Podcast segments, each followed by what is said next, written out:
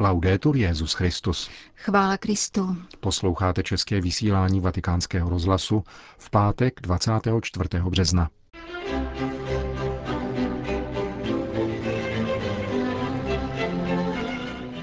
O podmínkách, za kterých může Evropa znovu nalézt naději, mluvil papež František na podvečerním setkání s představiteli států Evropské unie, kteří jej navštívili u příležitosti 60. výročí podpisu římských dohod. Podstatná část jeho promluvy bude náplní našeho dnešního pořadu, kterým provázejí Milan Glázer a Jana Gruberová.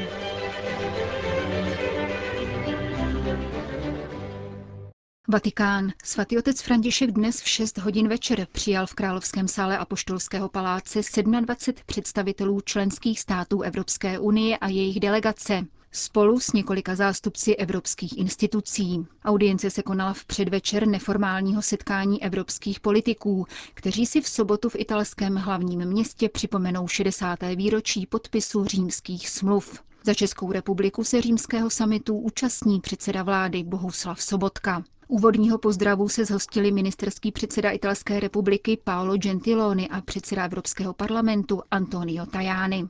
Přinášíme vám druhou část z obsáhlé promluvy papeže Františka.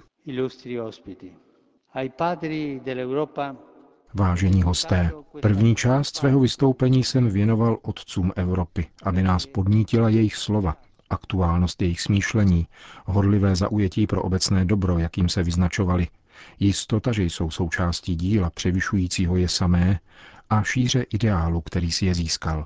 Jejich společným jmenovatelem byl duch služby, spojený s vášní pro politiku a svědomím, že na počátku evropské civilizace stojí křesťanství, bez kterého by západní hodnoty, důstojnost, svoboda a spravedlnost většinou nebyly pochopitelné. A ještě dnes, prohlásil svatý Jan Pavel II., zůstává duše Evropy jednotná, protože kromě společného původu žije totožnými křesťanskými a lidskými hodnotami, jako jsou důstojnost člověka, hluboký smysl pro spravedlnost a svobodu, pracovitost, podnikavý duch, láska k rodině, úcta k životu, snášenlivost, touha po spolupráci a míru, což všechno jsou její charakteristické rysy.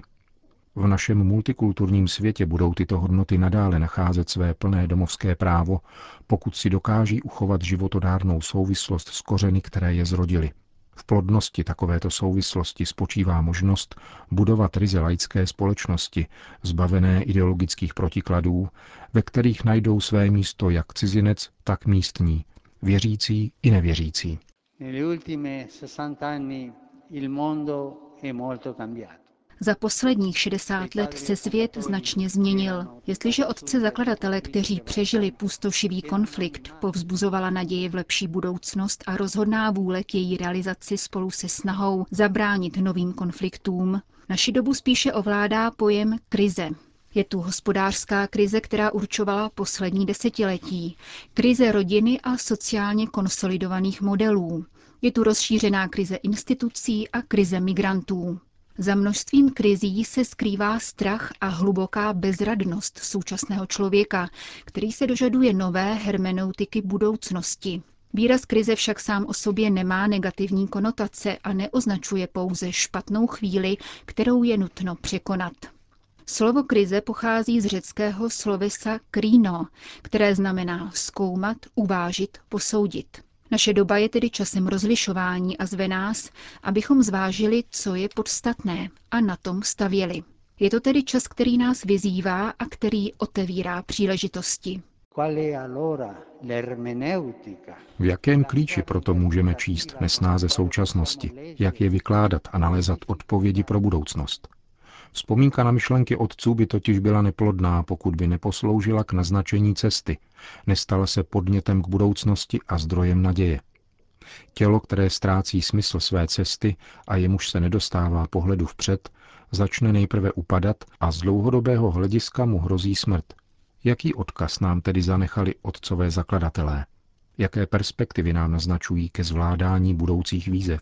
V čem tkví naděje pro Evropu dneška a zítřka? Odpovědi nacházíme právě v oněch pilířích, na kterých zakladatelé zamýšleli vybudovat Evropské hospodářské společenství a které jsem již připomenul. Ústřední postavení člověka, činná solidarita, otevřenost světu, úsilí o mír a rozvoj, otevřenost vůči budoucnosti.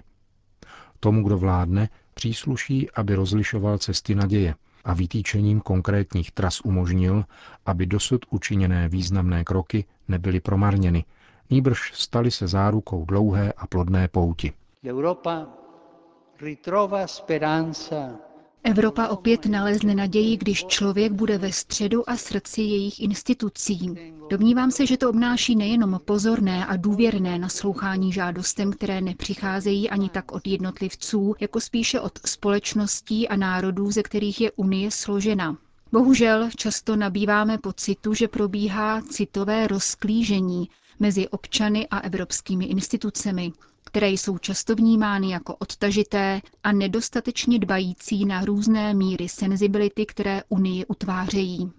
Potvrdit ústřední postavení člověka zároveň znamená opětovný návrat k duchu rodiny, ve kterém každý svobodně přispívá do společné domácnosti podle vlastních schopností a vloh. Je příhodné mít na paměti, že Evropa je rodinou národů a jako v každé dobré rodině v ní existují různé sklony, avšak všichni mohou růst v té míře, v jaké jsou jednotní. Evropská unie povstala jako jednota rozdílností a jednota v rozdílnostech. Osobitost tudíž nemá děsit, ani se nelze domnívat, že jednota bude zachována uniformitou. Jednota je spíše souladem daného společenství, Otcové zakladatelé zvolili právě tento pojem za ustavující pro instituce vzniklé z římských smluv a položili důraz na skutečnost, že se zde do společného celku vkládali zdroje a nadání každého. Dnešní Evropská unie potřebuje opětovně odhalit smysl toho, že je především společenstvím lidí a národů, jež si uvědomuje, že celek je víc než část a je také víc než pouhý součet jeho částí a že je tudíž třeba stále rozšiřovat pohled, abychom rozpoznali větší dobro, které prospěje nám všem. Otcové zakladatelé usilovali o tento soulad, ve kterém celek je v každé z částí a částí jsou, každá ve své původnosti, přítomné v celku. Evropa opět nalezne naději v solidaritě, která je zároveň tím nejúčinnějším lékem na populizmy moderní doby. Solidarita sebou nese vědomí, že jsme částí jednoho těla a zároveň obnáší schopnost každé části těla sympatizovat s jinou částí a s celkem. Trpí-li jeden, trpí s ním všichni ostatní. Proto také my dnes oplakáváme spolu se Spojeným královstvím oběti atentátu, který před dvěma dny zasáhl Londýn. Solidarita není jen dobré předsevzetí, Vyznačuje se konkrétními činy a gesty, které nás přibližují k bližnímu, ať žije v jakékoliv situaci.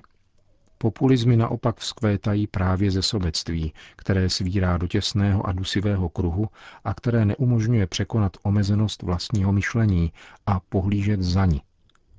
Je zapotřebí znovu začít myslet evropsky a odvrátit tak nebezpečí, které je protikladem jednolité šedi, a sice vítězství partikularismu. Politice přísluší takové ideální vůdcovství, které by se nedovolávalo emocí, nýbrž by spíše v duchu solidarity a subsidiarity vypracovalo taková opatření, která by vedla k růstu celé Unie v harmonickém rozvoji. A to tak, aby ten, komu se daří běžet rychleji, mohl podat ruku tomu, kdo kráčí pomaleji, a ten, kdo se více namáhá, tíhnul k dosažení toho, kdo je v čele. Ritrova speranza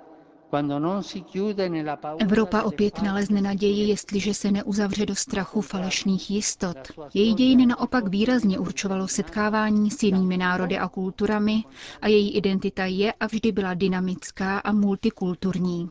Ve světě panuje zájem o evropský projekt. Bylo tomu tak již od prvního dne, kdy se DAF zhluknul na římském kapitolském náměstí a od jiných států přicházela blahopřejná poselství a ještě větší zájem vládne dnes, počínaje zeměmi, které žádají o vstup do Unie, jakož i ze strany států, které dostávají pomoc, jež jim je velkoryse poskytována na zahlazení důsledků chudoby, válek a nemocí.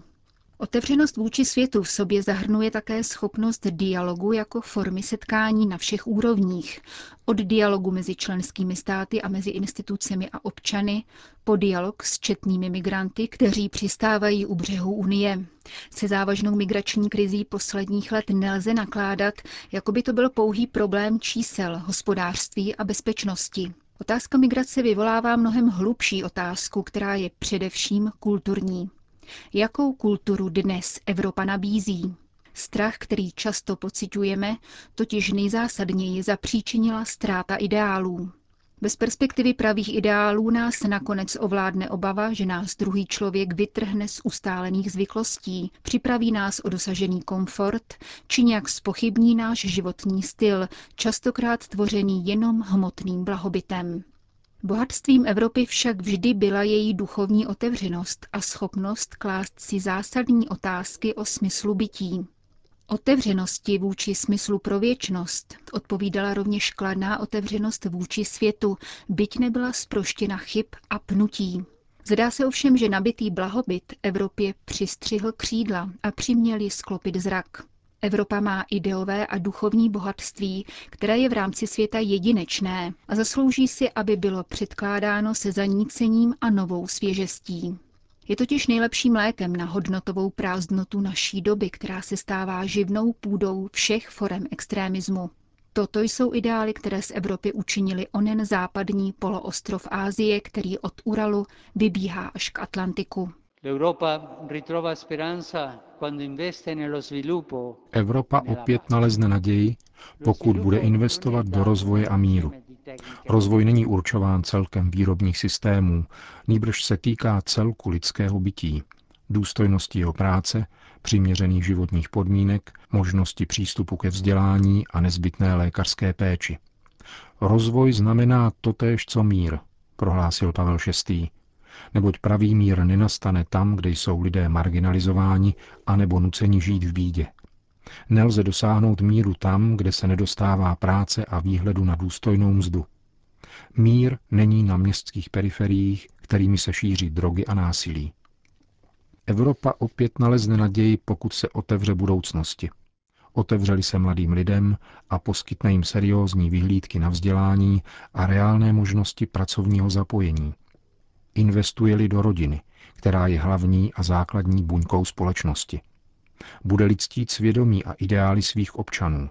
Zaručili možnost plodit děti bez obav, že se nenajdou peníze na jejich obživu. Bude-li hájit život v jeho veškeré posvátnosti. Ilustri ospiti. Vážení hosté, 60 let je z hlediska obecného trvání životní perspektivy dobou plné zralosti. Je to osudový věk, kdy jsme opět povoláni k sebezpytování. Také Evropská unie je dnes povolána přeskoumat sama sebe, léčit indispozice, které s léty nevyhnutelně přicházejí a nalézat nové cesty, kterými se bude ubírat. Avšak na rozdíl od 60-letého člověka Evropská unie před sebou nemá nevyhnutelné stáří, níbrž možnost nového mládí. Její úspěch bude záviset na vůli pracovat znovu společně a sázet na budoucnost. Vy, jakožto představitelé, máte rozpoznat cestu nového evropského humanismu, tvořeného ideály i konkrétností. To znamená nemít strach přijmout účinná řešení, schopná odpovědět na reálné problémy lidí a odolat zkoušce času.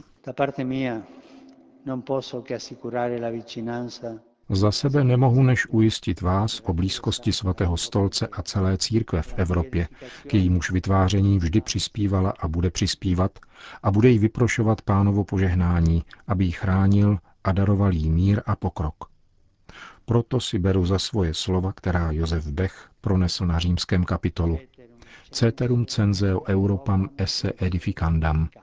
Ostatně myslím, že Evropa si zaslouží, aby byla budována.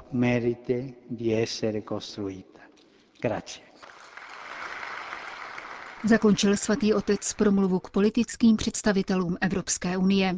Audienci ve Vatikánu uzavřela společná fotografie v Sixtinské kapli.